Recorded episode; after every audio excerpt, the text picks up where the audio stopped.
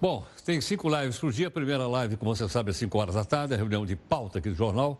Hoje, a participação da Júlia e de Amanda, cinco horas da tarde, ao vivo, nas plataformas. Nossa hashtag aqui é J R News, para você poder se comunicar conosco através, então, aí do, do Twitter. Aqui ou não? Hoje nós temos um desafio novo aqui no Jornal da Record News, em que pese o autor ser bastante conhecido nosso. É o Monteiro Lobato, novamente, o escritor. Porém, ele diz assim, os povos pagam caríssimo os atos impensados da estupidez política. Posso ler de novo ou não? Os povos pagam caríssimo os atos impensados da estupidez política, assinado o grande escritor Monteiro Lobato. O ex-presidente Michel Temer trocou a cadeia por medidas cautelares no começo do ano, está lembrado ou não? Por isso ele está em casa, impedido de deixar o país, porque seguraram o passaporte dele. Mas hoje o Temer pediu para a Justiça do Rio de Janeiro liberação do passaporte. O ex-presidente quer passar seis dias na Inglaterra. Hum, alguém imagina para quê? De acordo com ele, é para dar palestra sobre carreira numa instituição de debates para estudantes ingleses. Será? Empresários usaram o dinheiro do financiamento do B N D E S para adquirir cerca de cento e trinta jatinhos. É porque estão abrindo lá a caixa preta. Pelo menos, foi o que disse o presidente do banco, o Gustavo Montezano.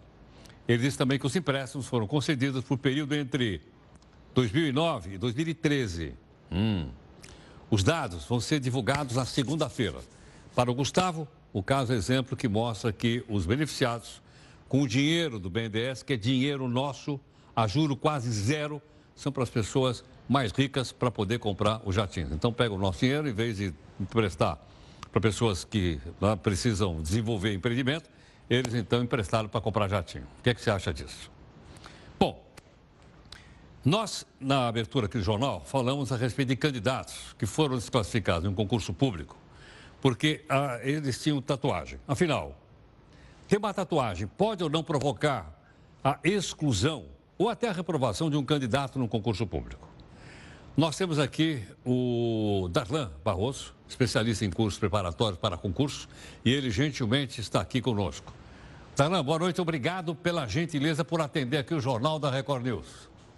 Boa noite, Heródoto. Boa noite a todos os telespectadores. É um prazer estar aqui com você mais uma noite. Bom, Darlan, então vou repetir a pergunta. A pessoa aparece tatuada lá no, no concurso público. Ela pode ser impedida ou não? Pois é, esse assunto já foi motivo de muito debate. Muita gente que chegou a passar em concurso já teve problema, já foi afastado do concurso, já teve que entrar com medida judicial. E o Supremo, desde dois mil e seis... bateu o martelo de que, se a tatuagem não for incompatível com o concurso e com a função pública, não tem nenhum problema. Então, pode ter tatuagem, mesmo que ela seja uma tatuagem aparente, o Supremo entende que, se ela não for ofensiva e gerar uma incompatibilidade com a função que vai exercer, não tem problema nenhum. Agora, Darlan, não é um pouco subjetivo dizer se a tatuagem é compatível ou não é compatível com a função que ele deve exercer? Ah, Heródoto, mas o Supremo chegou a dar os parâmetros disso. Vamos imaginar que um policial, né, por exemplo, um policial militar, um bombeiro, ele passe num concurso e tenha uma tatuagem aparente de uma facção criminosa, por exemplo, ou uma, uma tatuagem que acabe discriminando, ou seja, de violência contra a mulher. Por exemplo, isso é ofensivo à própria Constituição e à própria, às próprias regras da Constituição. Então, nesse caso, o Supremo entende que pode sim haver a exclusão do concurso. Mas, fora isso, né, ah, fora esse tipo de tatuagem que geraria aí, ah, algo muito chocante e é incompatível com a própria função, não pode discriminar e tem que deixar tomar posse. Agora, Darlan, suponha que a tatuagem, partes visíveis, pudesse ter nas mãos, nós estamos imaginando uma pessoa fardada, mas que tivesse, por exemplo, no pescoço ou no rosto, e aí? Não tem, não tem impedimento. A questão não é o local da tatuagem, porque primeiro a justiça foi dizendo, ah, se, se não for visível, não tem problema, tal. A gente tinha visto no passado Pessoa que prestava concurso, por exemplo, para ser procurador do Estado, para ser procurador da Fazenda Nacional, defensor público. E tinha até uma tatuagem muito discreta, escondida. E na hora que ia tomar posse, tinha problema, aí tinha que fazer mandado de segurança e a justiça acabava liberando. Mas isso chegou ao extremo, né, de ser levado para carreiras militares, por exemplo. E o Supremo entende que, mesmo que seja aparente, se não houver nenhuma, né, nenhuma ofensa uh, que gere até incompatibilidade com o cargo. Imagina, né, um, um policial tendo... Um exemplo que o Supremo usou era, por exemplo, uma suástica, né? Se você tivesse uma, uma, uma tatuagem que gerasse incitação a crime, né, ela, você poderia impedir de tomar posse. Mas, fora isso, não tem impedimento. Darlan, é uma mudança, vamos dizer, de costumes, haja visto que no passado, né? Qualquer pessoa tatuada a gente já identificava com marginal, uma pessoa que não fosse do bem e por aí afora. Pois é, a tatuagem, historicamente, né, ela é associada a pessoas que estavam presas, a pessoas que já tinham passado pela prisão, marinheiros. Então, sempre, sempre houve uma visão pejorativa da tatuagem no passado. Mas isso tem mudado, né? E a gente percebe que tatuagem não tem mais relação com esse tipo, né, com esse tipo de pessoa ou esse tipo uh, né, de colocação. Então, por isso, até a própria justiça tem afastado qualquer discriminação e tem permitido que quem tem tatuagem. E aí, na linha da tatuagem, vem outras coisas. Por exemplo, o piercing, né? Ou você tem a orelha um pouco cortada e aí vai. Darlan, esses tatuados do passado, o que mais eu gostava era do marinheiro Popeye. É, todos nós. Que ele tinha uma tatuagem no braço, lembra? Uma âncora pequena. É, e veja, era marinheiro, né? Então, ou era marinheiro ou era detento. Curioso isso, né? E agora não mais, então não há motivo. O próprio Supremo disse que seria um critério de descrime desproporcional em concurso público.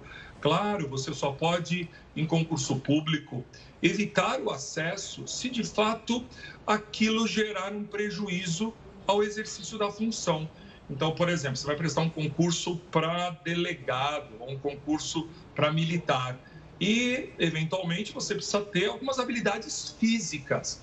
E, claro, aí o Supremo entende que, se você não tiver aquelas habilidades físicas, esse fator de discriminação é razoável, é proporcional para o exercício daquela função.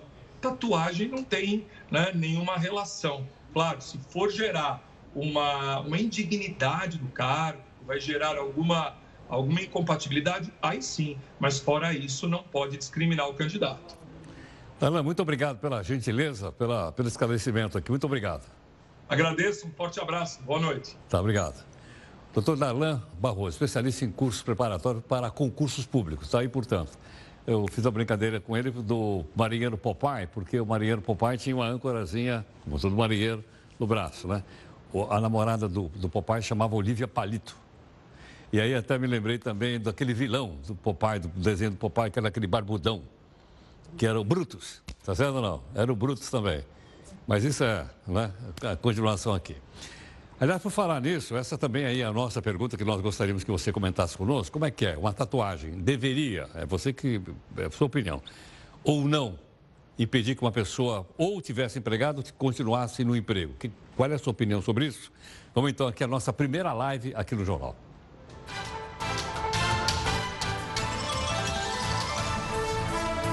O presidente Bolsonaro todos os dias faz declarações, essas uh, declarações são geralmente bastante polêmicas. Hoje, por exemplo, ele falou sobre a necessidade do bloqueio de quase de um bilhão, vou repetir, um bilhão e meio de reais. Isso, esse bloqueio chama contingenciamento, lembra dessa palavra ou não?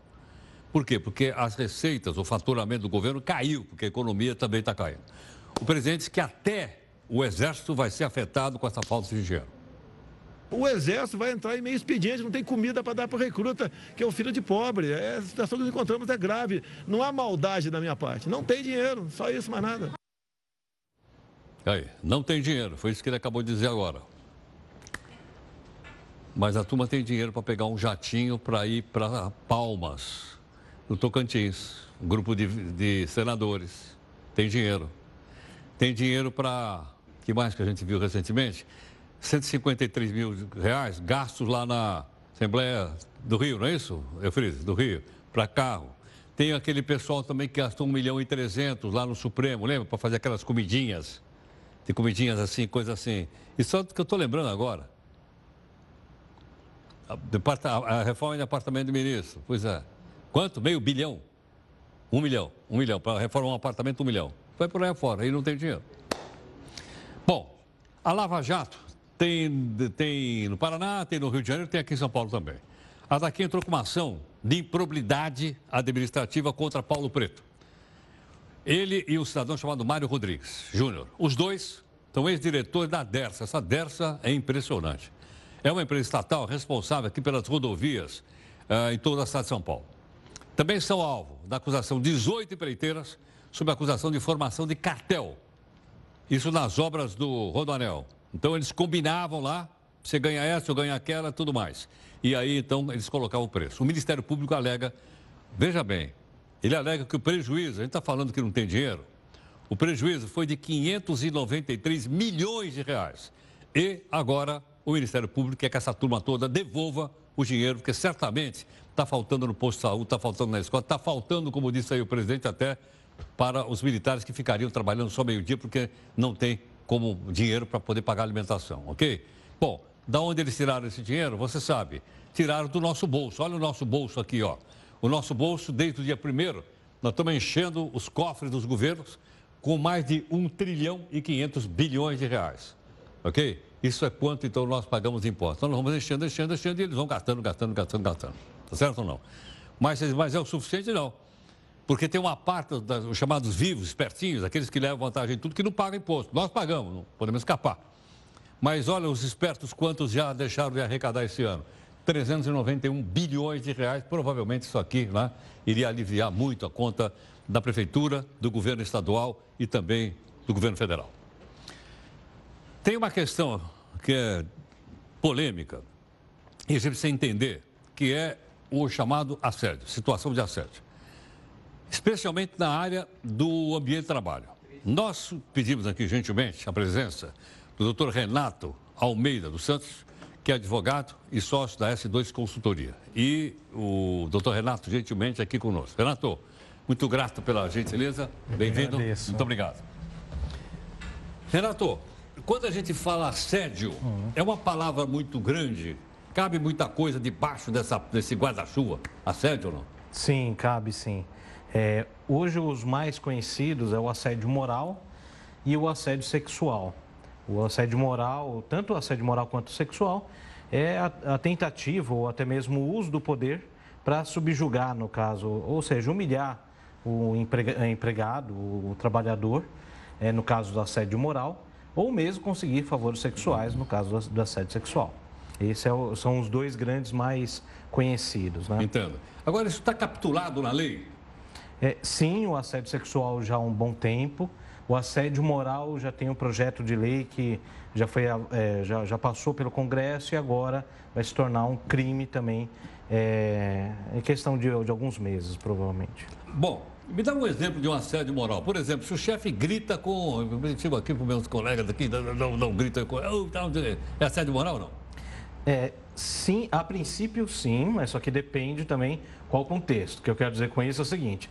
Muitas vezes a pessoa, ela, ela grita porque é uma brincadeira entre colegas. De repente, claro, claro. Não, é, não tem nenhuma, é, nenhuma sensação de humilhação ou que ah, eu, estão me subjugando, né?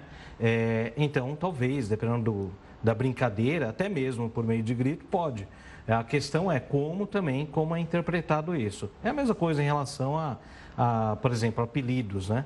Tem, tem pessoas que não, não apelido gostam. Pode ser assédio moral? Pode, pode, pode? Sim. Se, se de repente a pessoa ela se sente muito é, humilhada e até mesmo, é o famoso bullying, né? Que aí é o tempo todo, ficam brincando e a pessoa se sente mal com aquilo, né? Afeta a integridade moral dela. Isso pode ser, sim, um, um tipo de assédio. E a pessoa que se sentir moralmente ofendida, o que, que ela faz? Qual é o caminho? Ela vai na delegacia de polícia? O que, que faz? Eu sempre costumo dizer que o primeiro caminho é, é conversar com a pessoa que está assediando. O que eu quero dizer é o seguinte, porque pode ser que a pessoa que, que esteja ou colocando um apelido, ou gritando, ou até mesmo é, fazendo qualquer um, uma ação, que talvez não seja uma ação. Por exemplo, aquela famosa geladeira. O que, que é isso? O gestor, ele pega e deixa a pessoa, isola a pessoa de qualquer contato. Sim. Né? É, não chama para uma reunião, não dá atividades. Essa é uma forma de assédio também, muito mais velada. Agora, o que, que acontece? Pode ser que a pessoa que está praticando, ela é, não percebeu que está fazendo isso. De repente, ah, eu estou chamando, tô brincando com um apelido, é, chamando a pessoa de um apelido, e na minha cabeça isso não tem nenhum problema. Mas só que, de repente, a pessoa está se sentindo mal. Então, a primeira coisa é conversar com esse assediador. Não resolveu, é procurar, por exemplo, a área de R H ou até mesmo compliance dentro da, da empresa.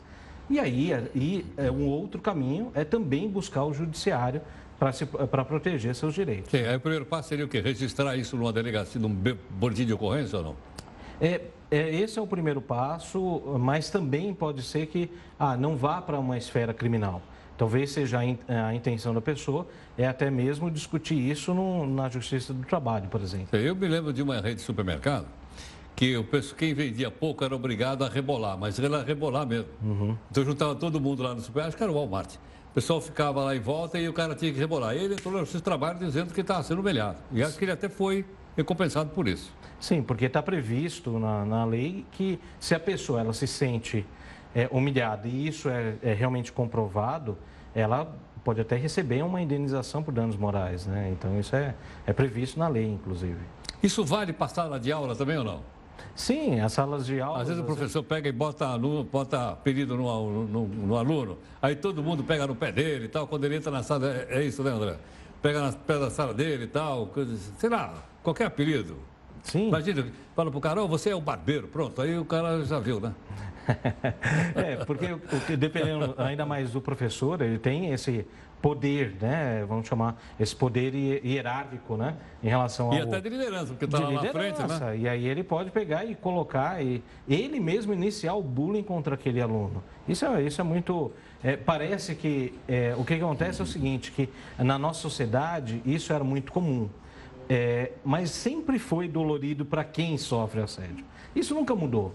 A questão é que agora a gente está discutindo, está discutindo, está tá mais atento a esse tipo de situação, porque, de fato, o assédio ele precisa ser é, cada vez mais eliminado no ambiente de trabalho ou até mesmo de escola. Agora, isso não é mais uma questão, assim, na área social, na área educacional, do que na área penal? É, é eu acho que sempre começa com a questão educacional. Ou seja, é o quanto a pessoa ela precisa entender o qual o mal que ela está fazendo contra aquela outra pessoa. Porque às vezes também está fazendo uma brincadeira de mau gosto, né? Não percebe? Sim, sim, isso. E, tal, e aí uma coisa que a gente brinca é o seguinte, a empatia, que geralmente é a base para você tomar uma decisão ética ou não, muitas vezes a empatia, no caso do assédio, não é, não é uma boa referência. O que eu quero dizer com isso é o seguinte, de repente, ah, eu sempre fui... É, humilhado, meu, meu chefe, por exemplo, sempre gritou comigo, eu achava isso completamente normal. Então, se eu acho normal, eu posso pegar e fazer isso com o meu subordinado, com o com meu, com meu funcionário? Não, não posso. Por quê? Porque no final das contas, é, para minha referência, aquilo é, é, é completamente normal, mas para ele talvez seja uma humilhação terrível, que é, os impactos disso, para quem sofre assédio, pode chegar... É, a depressão muito forte, até mesmo tentativa de suicídio, é muito sério. Então, agora, como é que se chama essa doença? Burnout, é isso ou não? É, burnout, é, exatamente. Burnout é quando a pessoa ela, ela tá, é, sofre tanta pressão no trabalho que ele não consegue mais é, é, resistir àquela, àquela pressão e ele, muitas vezes, ele fica doente mesmo, né?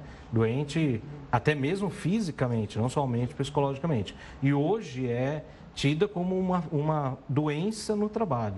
Então, é isso já, a O I T, né, a Organização Internacional do Trabalho, já considerou, inclusive, esse tipo de situação como uma doença. Agora, Renato, isso vale também para forças militares? Porque às vezes a gente vê aqueles filmes mais antigos, o sargento dando uma esculhambação, gritando, xingando soldados e tal, aquela coisa ou não? É, isso serve também, é, por quê? Porque muitas vezes é, tem uma ideia o seguinte, ah, no âmbito militar não tem limite, pode pegar e fazer o que, o que bem entende. Não é bem assim? Não é bem assim, por quê? Porque isso tem consequências para quem sofre, independente do ambiente que ele esteja, seja um ambiente mais é, é, rústico como o ambiente militar, mas também num, num, num ambiente menos rústico, vamos, vamos dizer assim, né? No, em uma empresa, por exemplo. Tá certo. Renato, muito prazer em conhecê-lo. Muito obrigado. Muito obrigado pela gentileza, muito grato. Muito obrigado. Muito obrigado. O doutor Renato Almeida dos Santos, advogado e sócio da S dois Consultoria, eu acho que ficou bastante claro para a gente, então, uh, especialmente o caso do assédio moral. O assédio sexual é mais fácil de ser identificado, logicamente. Mas o assédio moral, como ele acabou de explicar aqui para a gente. Uh, e, logicamente, o primeiro, primeiro passo, como ele falou, seria fazer um entendimento. Né? Com a pessoa, não deu certo, vai no Departamento de Recursos Humanos ou no Departamento de Compliance das empresas, já expliquei para você o que significa. E, em último caso, não consegui resolver na empresa, o que que faço? Aí eu vou, então, na delegacia de polícia e faço um boletim de ocorrência. Tudo bem? Bom, é... Eufrides, foi hoje à tarde que o cineasta passou lá? Foi. Hoje à tarde teve uma, teve uma, uma, uma reunião no P S D B aqui em São Paulo. O cineasta, como é o nome do cineasta? Alexandre Frota. É um grande cineasta. O que que ele fez? Hoje ele, foi, ele aderiu ao P S D B. Então ele está entrando no P S D B hoje, o cineasta. Em compensação, tem um que está a ponto de ser colocado para fora. Quem é? É o atual deputado federal, Aécio Neves. Ele anda meio quietinho, meio escondidinho, ele não se pronuncia. Quando ele fez isso aí, na, duas ou três vezes a gente mostrou, estava ao vivo, a gente mostrou ele dando uma palavrinha, né? Mas na próxima quarta-feira, quarta-feira, vinte e um, deve começar um processo para expulsar o Aécio do P S D B. Mas afinal de contas, o que que aconteceu, né? Que os tucanos estão querendo colocar ele para fora. Você sabe, mas a gente vai ver aqui no texto da Neide Martico. Tudo levava a crer que a trajetória do deputado Aécio Neves seria brilhante. Só por ser neto do ex-presidente Tancredo Neves, já ganhava uma grande notoriedade. Presidente Tancredo Neves, a juventude não é o futuro deste país. Nós somos a garantia do seu presente. Muda, Brasil! Ele quase se elegeu presidente da República em dois mil e quatorze, com mais de cinquenta e um milhões de votos. Era a novidade do P S D B. Nós vamos construir um tempo novo no Brasil. Mas a coisa toda desandou. Em maio de dois mil e dezessete, acusado de corrupção pela Procuradoria-Geral da República, Aécio Neves foi afastado do Senado por decisão do ministro Edson Fachin, do Supremo. Ele retornou ao cargo no final de junho, mas foi novamente afastado em setembro. No mês seguinte, o Senado autorizou a sua volta ao mandato. Mesmo com os escândalos de corrupção, ameaçado de perder a reeleição do Senado e para não perder o foro privilegiado, em dois mil e dezoito, conseguiu se eleger para o quinto mandato como deputado federal. Como é que é? Mas as denúncias começaram a matar a popularidade de Aécio. A delação de Joesley Batista, da J B S, representou um golpe sem precedentes para o deputado. O empresário entregou à Procuradoria-Geral uma gravação de Aécio Neves pedindo a ele dois milhões de reais. Dinheiro que seria usado para defesa na Lava Jato. Além disso, Aécio teria recebido sessenta milhões de reais ilegalmente em dois mil e quatorze. Ele se apresenta como André Neves, irmã do Aécio. Aí ela foi lá, me disse que o Aécio mandou me procurar e tal. Precisava de dois milhões para pagar advogado. A J B S teria comprado partidos políticos para que apoiassem Aécio Neves, em vez de Dilma Rousseff, na eleição para a presidência. Até a irmã de Aécio entrou na história. Ela também teria recebido propina da J B S. Estou sendo processado agora por ter aceito um empréstimo de um empresário, portanto, recursos privados de origem lícita para pagar os meus advogados. Não houve dinheiro público envolvido, ninguém foi lesado nessa operação. O que houve foi uma gravíssima ilegalidade. Aécio é réu por corrupção e obstrução da justiça, acusado de tentar atrapalhar o andamento da Lava Jato. E por conta de tantos problemas, o figurão tem sido pressionado pelo P S D B a se afastar. Hoje termina o prazo para ele dizer adeus ao partido. Como fez que nem era com ele, o P S D B quer abrir um processo de expulsão do homem que já foi o presidente da legenda. Adeus também foi feito para se dizer.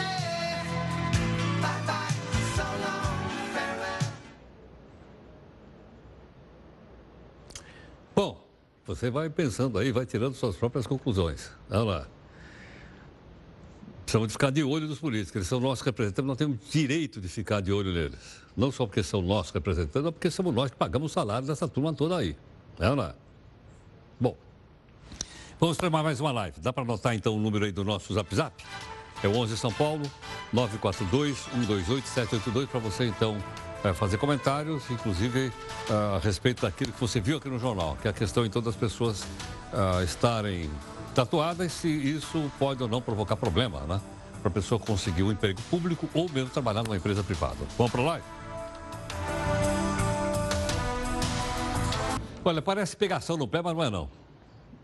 O desmatamento da Amazônia aumentou sessenta e seis por cento, falando isso chateado.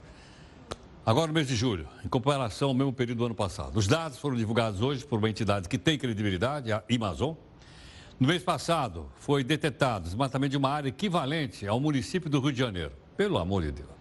O Instituto faz um monitoramento da, da Amazônia por meio de imagens de satélites. E todo mês, ele mostra o ritmo de desmatamento e degradação da floresta amazônica. Agora, estamos esperando aí que o ministro do meio ambiente, né, diga alguma coisa, mais do que diga, faça alguma coisa para a gente ter desmatamento zero no nosso país. É isso que nós precisamos. Olha o bichinho, que maravilha aí. Olha aí. Bom, o presidente dos Estados Unidos, Donald Trump, diz que quer comprar a Groenlândia da Dinamarca. Comprar a Groenlândia? Será que é Disneylândia? Não. É Groenlândia mesmo. Porque ele está interessado nos recursos naturais do território, e ele está em posição estratégica, tem base americana lá. A Dinamarca afirmou o seguinte: a Groenlândia não está à venda. Em mil novecentos e quarenta e seis, ele já havia proposto a compra desse território. Vamos dar só uma olhadinha aqui. O Eufrides preparou aquele mapa para a gente, como a gente viu ontem quando o professor esteve aqui conosco. Só para a gente se situar primeiro é o seguinte, ó. Aqui está a Suécia, a Finlândia, a Noruega, tá certo? A Islândia está aqui, a Groenlândia é esse pedaço. Aqui, tá, deu, né? Aqui está o Canadá, Estados Unidos. Então, ela está bem no Polo Norte. Ok ou não? Olha aí. Vamos revirar ela um pouquinho ou não? Olha lá. Ok. Bom, agora, aqui a gente tem o seguinte, ó. Aqui está a Dinamarca, que é proprietária da Groenlândia. Ela está mais ou menos aqui, ó. Aqui deve ter mais de mil quilômetros, com certeza. Certo ou não? Então, é esse pedaço aqui que os americanos teriam que comprar. A Dinamarca é essa pequena, grande nação aqui, ó. Olha aí. Estou chamando de pequena, grande porque a qualidade de vida da Dinamarca é muito boa. Ela faz parte aqui dos países nórdicos, a Suécia, a Finlândia e tal. A Dinamarca está aqui, ó. Está aqui? Polônia está aqui, só para você ter uma ideia. Bom, você vai dizer, bom, então está aí a Groenlândia. Ah, mas esse, esse território que você está vendo rodar aí, olha, no Google Maps, olha que bonito isso aqui, olha que bacana. É, fosse acrescentado ao território americano, os Estados Unidos ainda ficariam maior do que eles já foram. Por quê? Porque não seria a primeira vez, se eu me lembro ainda de alguma coisa no passado, que os Estados Unidos compraram território. Compraram, compraram. Vamos mostrar o último território que eles compraram, então? Meu filho, vamos mudar então agora? Está aqui, ó. Qual foi o território que eles compraram? Eles compraram esse território aqui, ó. Aqui está os Estados Unidos, tá certo? Esse território ali em cima, ó, esse aqui, é o Alasca. Eles compraram isso aqui. De quem que eles compraram isso aqui? Compraram isso aqui da antiga Rússia, da, do Império Russo. Olha lá. Então, eles, era uma posição estratégica, eles compraram esse território. Quando foi, eu filho? mil oitocentos e setenta, setenta e sete, mil oitocentos, mil oitocentos e sessenta e sete. Que eles compraram esse pedaço aqui e acrescentaram aos Estados Unidos. Passou a ser, então, uma parte dos Estados Unidos. Onde mais eles compraram? Vamos mostrar, então, agora mais para o sul. É isso ou não? É isso. Olha o pedaço que eles compraram, as pessoas não sabem. Esse pedaço aqui, ó, é chamado Louisiana. Vem do nome do rei Luís, da França. Esse pedaço aqui era na França, ó, na época colonial. Quando os americanos quiseram ir nessa direção, a Louisiana atrapalhava. Então, o que, que eles fizeram? Foram para o imperador da França na época, Napoleão, em mil oitocentos e dois, é isso? mil oitocentos e três. E compraram isso aqui. Quanto custou isso aqui, Jessica? quinze milhões de dólares. Não é nada. Por quinze milhões de dólares compraram a Louisiana inteira. Olha, tem Nova Orleans, o pessoal toca jazz, aquele negócio lá, tudo aqui nesse pedaço. Olha aí. Eles compraram esse pedaço. Tem o rio Mississippi aqui e o rio Missouri. Aqui tem Baton Rouge, não é? Ah, são nomes franceses, Nova Orleans, nome francês. Eles compraram esse pedaço. E aí, então, eles, pimba, foram para o oeste. Só esses pedaços que eles compraram? Não. Wilfrido separou outro pedaço que eles compraram. Vê se você reconhece desse jeito. Eles compraram esse pedaço aqui, ó. Isso aqui pertencia à Espanha, do Império Espanhol. Por isso era chamado de Flórida.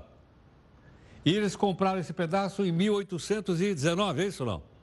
mil oitocentos e dezenove, eles compraram da Espanha esse pedaço aqui, a Flórida, cuja capital, vamos aproximar um pouquinho só para a gente lembrar, olha aí, aqui, ah, peraí, o mais importante que a capital é isso aqui, ó, Orlando. O que que tem aí, Orlando? Tem a famosa Disney World, olha lá, eles compraram, olha aí a Disney, olha que maravilha, o resort da Walt Disney, esse, esse pedaço aqui é a Disneylândia, está lá na, na Flórida. Esse, olha, olha aqui, esse parque é muito grande, hein? Olha isso aí. Então, a Flórida também foi comprada da Espanha, por isso, isso explica uma parte, não muito. Então, aqui, ó, Walt Disney World Resort. Uh, explica uma parte do tamanho do país. Há outras coisas aí que a gente não vai entrar em detalhes, então fica muito para a minha cabeça. Mas você viu, então, o Alasca, a Louisiana e a Flórida. Essas três coisas eu não vou esquecer mais. Certo não? O Wilfrido separou e agora a gente sabe. Por falar nos Estados Unidos, a justiça de lá ordenou hoje a captura e a apreensão do petroleiro iraniano. Eu contamos ontem que ele foi liberado. Lembra que a gente mostrou aqui ontem, Gibraltar, o professor esteve aqui? Pois é. Ele ficou preso lá, um mês em Gibraltar. Foi liberado pelos ingleses, ontem. Agora a corte americana pediu que fosse confiscado todo o petróleo que está dentro do petroleiro. Sabe quanto cabe ali? dois milhões de barris. Mas será que ele continua parado lá em Gibraltar ou será que ele começou a andar em direção ao Mediterrâneo? Não sei.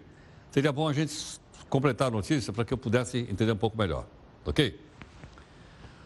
O sonho de todo cidadão é pegar um transporte público vazio após um dia de trabalho. Ou antes do dia de trabalho. Eu, por exemplo, quando chego aqui às três da tarde, pego o metrô, certo? Desço aqui na estação Barra Funda, não falo Palmeiras Barra Funda, porque eu acho que isso aí não deve falar, tem que falar Barra Funda só. Desço aqui. Muito bem. Agora, tem mais uma ferramenta na internet. Mais uma.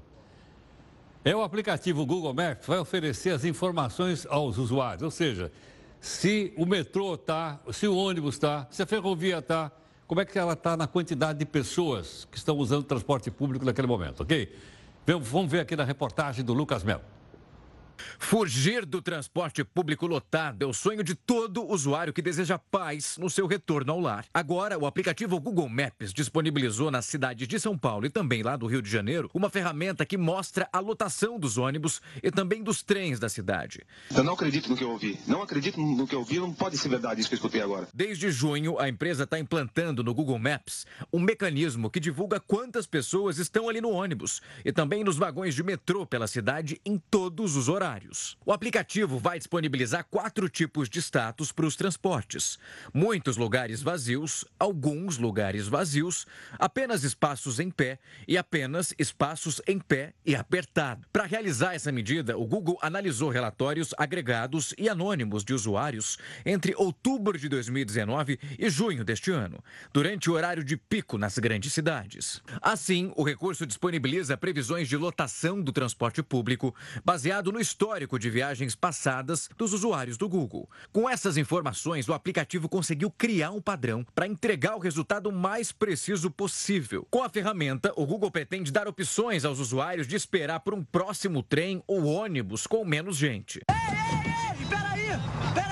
Atualmente, pelo Google Maps, já é possível saber o horário que os próximos ônibus ou então os trens vão passar pela estação desejada. Com esse novo sistema que está sendo implementado aos poucos, vai ser possível também saber a lotação e definir o melhor horário para você voltar para casa sem aquele estresse.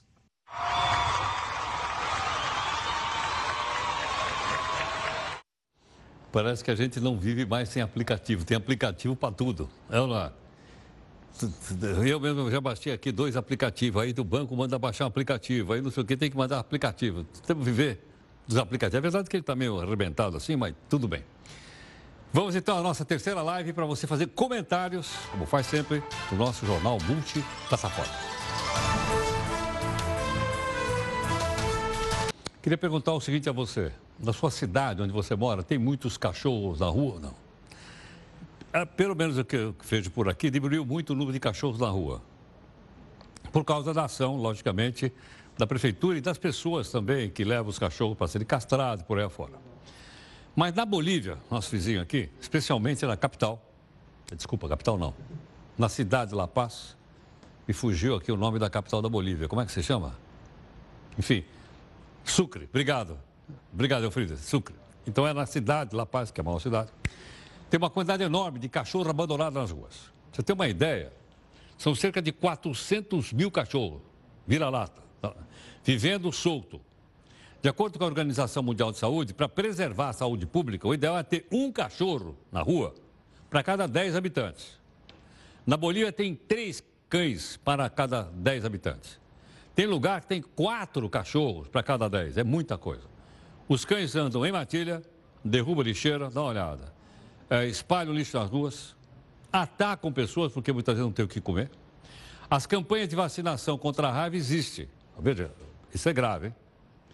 Mas as prefeituras lá, locais, dizem que por causa do grande número de cães, eles não conseguem imunizar todos eles. E por esse motivo, então, se torna um problema de calamidade pública, né? A quantidade de cães que tem aí em La Paz. Boa parte dos brasileiros endividados, a gente, quando a gente fala isso, imagina o seguinte, uma dívida de quanto? Um milhão, dois milhões, não sei. Mas eles devem, no máximo, me surpreendeu, quinhentos reais. Ok ou não? Os dados que eu vou mostrar aqui para você são do Serasa, separados aqui pela nossa equipe. Dá uma olhada. Então, olha lá. Dívidas no Brasil. Nós temos vinte e três milhões de pessoas que devem até quinhentos reais. Aqui em São Paulo, tem quatro milhões e meio de pessoas que devem. Já no Rio de Janeiro, são dois milhões e duzentos, eh, dois milhões e duzentas mil pessoas que estão devedoras. Até quinhentos reais. quinhentos reais seria o quê? Metade de um salário mínimo. Então, por causa de metade de um salário mínimo, o cara perde o crédito, manda o nome do cidadão lá para o Serviço de Proteção ao Crédito, e fica, fica com o nome sujo na praça e tudo mais. É provável até que com essa liberação agora do Fundo de Garantia, que está sendo feito gradativamente, a gente mostrou já para você a tabela, a pessoa tirar os seus quinhentos reais, pagar a dívida, não é? E assim poder readquirir o crédito, que é uma coisa importante para qualquer pessoa em qualquer país do mundo. Outro detalhe, quanto é que você paga aí de conta de luz da sua casa? Por que razão? Porque a energia elétrica, o preço, quase dobrou nos últimos cinco anos. Aí disse, bom, então qual é a alternativa? Tem alternativas que exigem investimento, é o caso, por exemplo, da energia solar. Ela está ganhando cada vez mais espaço em casa, prédio, etc, et cetera. Mas a pergunta é o seguinte, será que vale a pena? Será que realmente compensa o investimento para eu poder recuperar aquilo que eu vou, que eu vou economizar? Veja aqui no texto do Felipe Leme. Se de dois mil e quatorze para cá a conta de luz ficou até noventa por cento mais cara no Brasil, por outro lado, está cada vez mais barato ter energia solar em casa. Vista por muitos como artigo de luxo, o sistema está mais acessível. E pensando a longo prazo, pode trazer benefícios financeiros de encher os olhos. Vamos imaginar o seguinte cenário. Uma pessoa que mora na cidade de São Paulo gasta em média cem reais por mês de energia. O valor equivale a um consumo de cento e sessenta e três quilowatts hora. O investimento inicial para uma residência com essas características custa em média nove mil reais. Uma vez instalada, a energia solar vai derrubar a conta de luz para trinta reais por mês. Só com a redução dessa taxa, a economia anual chegaria a oitocentos e quarenta reais. Ou seja, em pouco mais de dez anos, você já teria um retorno financeiro do que foi investido. Considerando que o sistema de energia solar tem uma idade útil de trinta anos, nesse período a economia chegaria a... pasme, setenta e cinco mil reais. Uau! Mas não é só o seu bolso que agradece, o meio ambiente também. Isso porque a energia solar é totalmente limpa. Com isso, em trinta anos, você deixa de jogar na atmosfera vinte toneladas de gás carbônico. Isso seria a mesma coisa que plantar cento e quarenta árvores, que preenchem praticamente metade de um campo de futebol. Além disso, a energia gerada nas três décadas seria o suficiente para percorrer a circunferência da Terra quatro vezes e meia com um carro elétrico. Talvez você esteja se perguntando, mas e em dias nublados ou à noite, como eu faço? A verdade é que a energia solar é armazenada durante o dia. Inclusive, se você não usar tudo que acumulou, é gerado um crédito para que você possa abater na conta no fim do mês. Para se ter uma ideia, a região mais ensolarada da Alemanha recebe um índice de radiação solar quarenta por cento menor que o índice da região menos ensolarada do Brasil. E por lá, a maioria das casas conta com sistema, ou seja, tem sol o suficiente para todo mundo por aqui.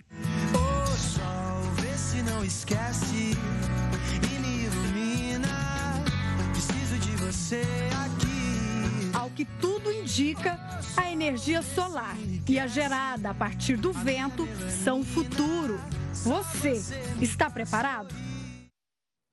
Olha, você viu que essas placas solares que estão aqui estão em cima d'água.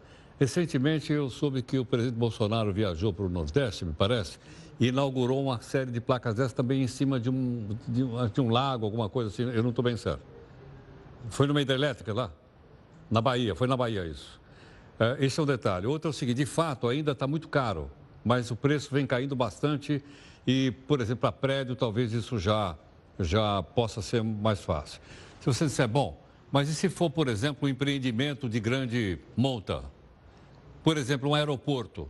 Você acha que um aeroporto poderia ser tocado só a energia solar? Anota aí. Eu estive no aeroporto de Kochi, na, na Índia. Kochi, quando eu cheguei lá, um belíssimo aeroporto. A primeira coisa que o taxista, quando me pegou no aeroporto, falou é o seguinte, olha, esse aqui é o primeiro aeroporto do mundo que é totalmente tocado por energia solar. E quando nós saímos lá fora, eu vi a quantidade de placa solar. E ele dizia aquilo com orgulho, né? Porque sabe da importância da gente parar de usar o combustível fóssil, como a gasolina, o diesel e o carvão. O Tribunal de Justiça de São Paulo tomou uma decisão que causou polêmica. Ele liberou o uso da expressão, vê se você me entende, pH alcalino na água. Na propaganda dos rótulos está água mineral Minalba. Então, Minalba pode escrever. O caso chegou à justiça porque a concorrente da Minalba, que é a Danone, ela produz uma outra água mineral chamada Bonafonte.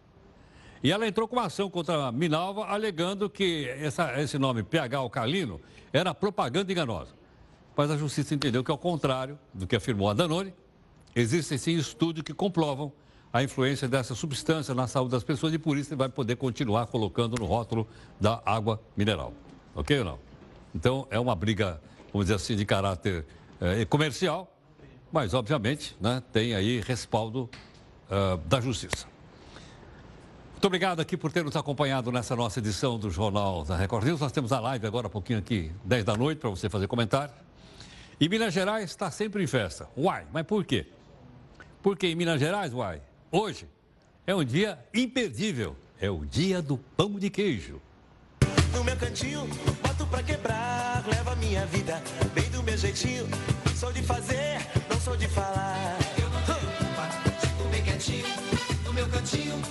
Pra quebrar, leva a minha vida, vem do meu jeitinho.